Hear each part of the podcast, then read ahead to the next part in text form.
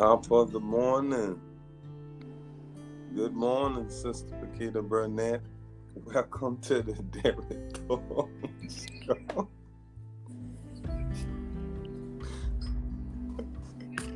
How are you?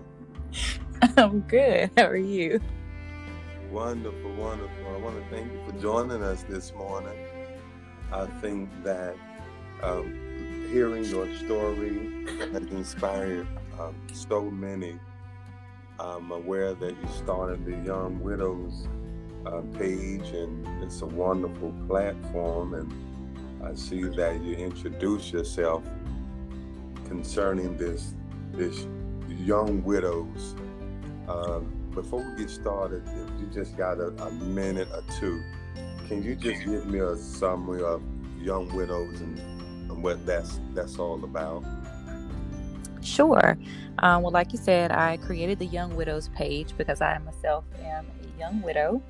And uh, during the time that I lost my husband, there wasn't many platforms or people who I felt like could relate um, to that subject. So I decided to create a platform for young widows. Um, and let me say, for both men and women, um, it's a, as a space for young widows to come together and talk and share their experiences, um, give advice, um, and also seek advice. Awesome. Anything that jumps out from the, the narratives, the story you've heard thus far with your your young widows. Now, first of all, I want to say that your story is, is truly amazing, and uh, so many are touched by uh, your story. And thank you for sharing uh, a courageous spirit, and also to encourage others to do the same. What Thank have you, what my pleasure? What have emerged uh, for you just in hearing some of the story? Anything that jumps out as you engage on, on social media and just your own um, stories um, as well? Anything that jumps out?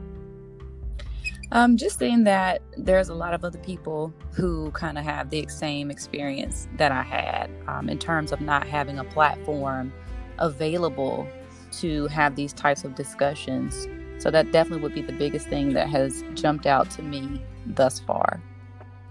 Could you talk about um, the value of, of support, the value of a family, the value of friends in, in the midst of, of bereavement and experiencing loss? Absolutely. Um, family and friends and just support in general is is a must in those situations, um, especially when you have loss that is sudden or even when you kind of have an idea that you know death is is to be expected um, for me i wouldn't have gotten through that experience without the support that i had you know from family from friends um, from the schools that my children were in um, i just i couldn't have gotten through it um, but first and foremost i I really couldn't have gotten through it without God. Let me say that uh, because Ah. He really, you know, with prayer and and just it grew my relationship with God that much closer during that process. Um, but just having people that you could depend on, you know, during that time, you know, just even an ear to listen to be able to vent. Um, people who reached out to help, you know, with just transportation with my children Yes. um, even providing meals so that we didn't have to cook um, during you know many many trips to the hospitals so it was it was a blessing and and again i don't know how i would have gotten through it without that level of support Wow, we thank you for for sharing that, and we praise God for family. We praise God for friends. Um, my last question uh, for you: In what areas can the church assist young widows? I definitely think having um, some type of young widows workshop or a a support group within the church would be beneficial. Um, you know, having people reach out to, you know, the widows and you know after losing a spouse um, and having that constant connection. Um, because of course we know that there are older women in the church who and men who have lost a spouse who could definitely be a mentor in those situations. Awesome. I think that's amazing. I love that support group uh, in the church. And yes, I feel like the church has an obligation to support families, to support um, all widows. And I yes, conversations like this can help equip uh, the church, um, especially we are approaching uh, the holidays. We're in the midst of election season, and a lot of people just need hope and know that uh, somebody's thinking about them. Yes. Thank you, uh, my sister. Thank you so much, sweetie, for the uh, suggestions that you shared with us uh, on the Derrick Thorpe show today.